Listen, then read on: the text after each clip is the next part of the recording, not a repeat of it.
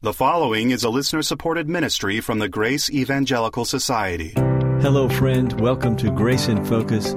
It was so good the last couple of days to hear about the Grace Evangelical Society's mission outreach in the world. And today we're going back to questions and answers from listeners like you.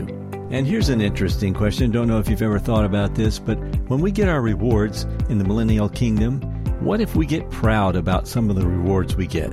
Or will we be ashamed because someone else got a reward that we didn't get? Bob Wilkin and Ken Yates will have some thoughts about this rather brilliant question, intriguing question, in just a moment, so stay right there. In the meantime, I want to invite you to come to our website, faithalone.org. There you will find all kinds of resources that promote the free grace theology that we are all about here at the Grace Evangelical Society.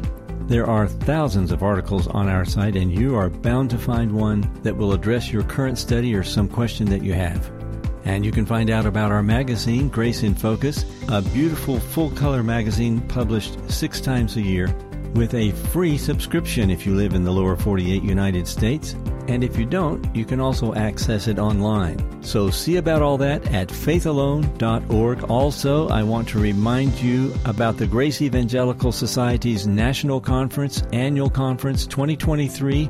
The dates are May 22nd through the 25th. It's coming up in just a couple of months, and it's a great time for you to go on our website, find out more about it, and get registered. We would love to have you with us May the 22nd through the 25th. Now, here are Bob Wilkin and Ken Yates. Hello, welcome to Grace in Focus, and this is Ken, and I'm here in our illustrious GES offices with Bob. Bob, we got a question. I'm not sure of the name. So before their name, they have the numeral five, so that's what we're going to call them five. Five. Uh, the question is can we boast in our rewards in heaven? And I think what five means is in the kingdom, will there be boasting about the rewards believers receive. And of course, we could expand that. I think I'm in the spirit of the question here when I say, will there be boasting? Will there be jealousy? Will there be, like, for example, if I see Bob with he's 10 cities and I'm not over any cities, am I going to be jealous of him for all eternity? And we could even expand that even further. And I get asked this in the classes that I teach Will I be depressed? Will I be depressed because, well, you know, I'm jealous of you? And, and so, what about shame?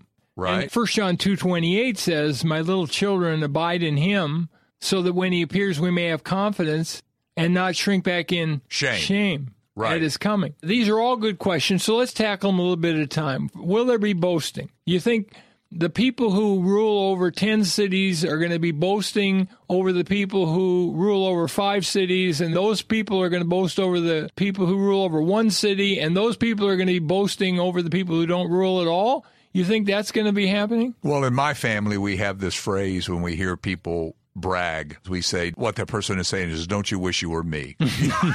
so you got this person in the kingdom who has these 10 cities, and is he walking around either saying or implying, don't you wish you were me? Aren't you jealous of me? And, Yeah, uh, it seems to me we're not going to be going around saying, Don't you wish you were me? Jody Dillow wrote a book, Reign of the Servant Kings, which I really like. In it, he suggests that the rulers in the life to come will be like Jesus washing the feet of the disciples. absolutely. They'll be yeah. servant kings. They're going to rule and reign over people, but they're going to do so from a standpoint of benevolence. They love the people they're ruling over. They love to help them. I think the bottom line, we need to remember we're going to be in glorified bodies without the flesh. And so this don't you wish you were me springs from the flesh. And, Right. And we're not going to have that. None of the rulers in the life to come are going to be haughty. They're not going to be arrogant because that's sinful to be, you know, God hates that arrogance, pride. Pride in the sense of I'm happy with my accomplishments is okay. But to be proud in the sense of exalting yourself over others, that was Satan's sin. That's one of the seven things that God hates is this hubris. And so no, we won't be haughty and nobody's going to be depressed. I like to think of like 1 John 2:28 about shame as what's going to occur at the judgment seat of Christ. And the word judgment seat is bema, so we sometimes shorthand that for bema. And it seems to me at the Bema there will be shame. John says it in 1 John 2, where he says, Let us abide in him. And, and in 1 John, he's talking about walking in the Spirit, being obedient, abiding in Christ and in his Right. word, in order that when he appears, we may have confidence. Confidence what? At the judgment seat of Christ and not shrink away from him in shame. And remember, Jesus said, Matthew 10 32 and 33, Whoever confesses me before men, him will I confess before my Father in heaven. Whoever denies me before men, I will deny before my Father who is in heaven. And in some of the parallel passages, whoever is ashamed of me before men, of him I will be ashamed before my Father who is in heaven. It's interesting to study, I think it's epaischunomai for shame. Hodges suggests, and I think he's right, that any shame a glorified believer has at the Bema will be short lived. Right now, when we go through grief, if it's major grief, like the loss of a loved one, that can take years, and we may never get over it completely. We're still having that sense of loss. Right. But we're in natural bodies. In a glorified body, when we go through grief, it's going to be something we get over in a matter of minutes or hours.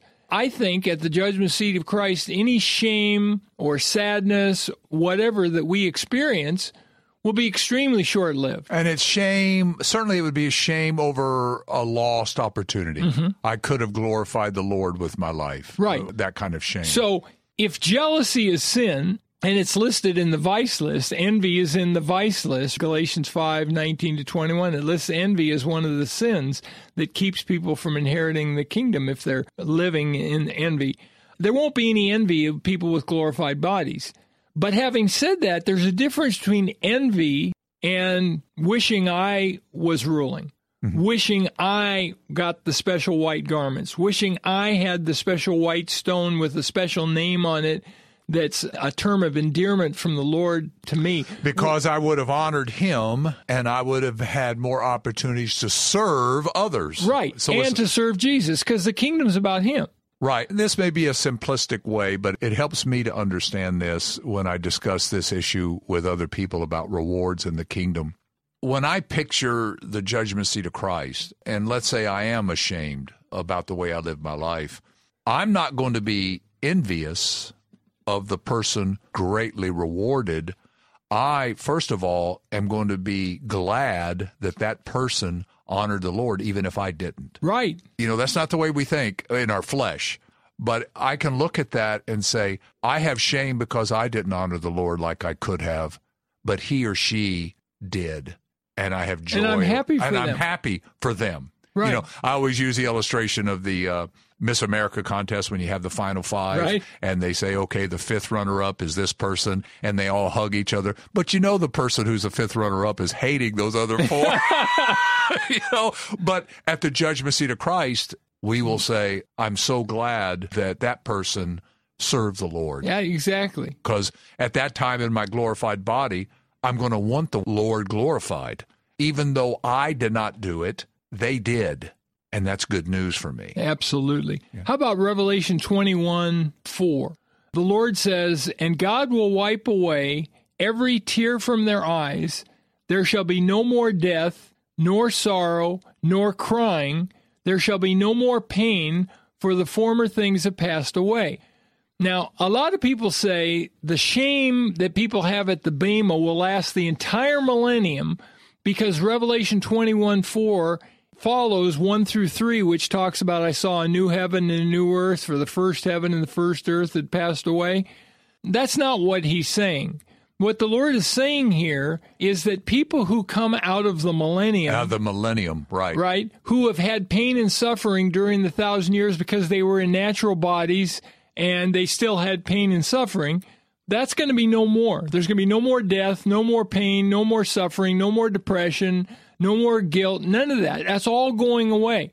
But it doesn't mean that the glorified people during the millennium are somehow going to be bummed out for a thousand years. Right. The church, for example, Right. that was raptured a thousand and seven years earlier. It's not talking about those people. If I could give an illustration from my life, I was in the military for a long time, almost 30 years. As you all know, in the military, there is a rank structure, you know, listed officers, warrant officers, and even within each of those three categories, there's differences. There's differences in awards that are given. You can be the same rank, and there's different rewards. And I can say this with a clear conscience. I loved being in the military, and it was extremely rare that I would look at someone in jealousy who outranked me. I just enjoyed being a part of the military. My dad was in the military. I enjoyed it. I enjoyed the travel. I enjoyed the people. Even in my flesh, I could look at people who outranked me and said, well, they deserved it. Yeah. They, they've been in the military longer. They did this. They had this assignment. They accomplished this. That's why they got that award and that I don't. Now, I'm sure there were times I looked at him and go, I wish I was him. I wish that I had that award but it was rare. And certainly in the kingdom, when we have glorified bodies, it'll be non-existent. That's right. It'll be perfection in that sense. That, right. Boy, look at that person. I'm so glad that they did what they did for the Lord. But I will throw this out in closing. Zane Hodges used to point out that he thinks there will be eternal regret. That a person in a glorified body could say, I'm so happy that Ken's ruling over 10 cities. I'm so happy that so and so's ruling over five cities and I'm thrilled with my position in the kingdom, with what God has me doing, and I love being in the kingdom, and I rejoice every day. But I do regret that I'm not ruling. Because it would be more opportunity to glorify Christ, and I'd like that. And to be closer to Christ. And to be closer. But I accept where I am. Sure. And a lot of people think, oh no, there can't be regret in the kingdom because regret would be some kind of pain. No, I think you can regret things. I regret lots of things in my past that aren't necessarily sin. They were just things I didn't do. Like, I wish in some ways I had played football, basketball, baseball, track, but this was the path that I ended up on, and I think it worked out well, and I still have my knees now. All right, well, what do we say, Ken? Remember to keep grace, grace in focus. focus. Bob Wilkins' great book, The 10 Most Misunderstood Words in the Bible, is available half price right now in the GES bookstore, faithalone.org. Go there and use the code word misunderstood for 50% off through March the 31st, 2023. Are you interested in finding other free grace believers just like yourself in your area? Well, you can do that by going to our website, faithalone.org that's faithalone.org. On our website, we have a church tracker. It's an easy to use map that will help you locate those other free grace churches that might be in your area. So come visit us at the website and take advantage of our free church tracker. It's at faithalone.org. That's faithalone.org. There are a lot of costs involved in staying on the air. That's why we so much appreciate our financial partners. If you'd like to learn how to become one, you can find out more by going to faithalone.org. We would love to hear from you. Maybe you've got a question, comment, or some feedback. If you do, please don't hesitate to send us a message. Here's our email address. It's radio at faithalone.org. That's radio at faithalone.org.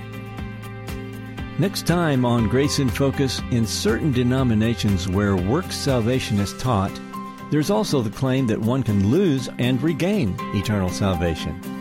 What do you think about that? We'll talk about it next time. This is the Grace Evangelical Society. Until next time, let's keep grace in focus. The proceeding has been a listener supported ministry from the Grace Evangelical Society.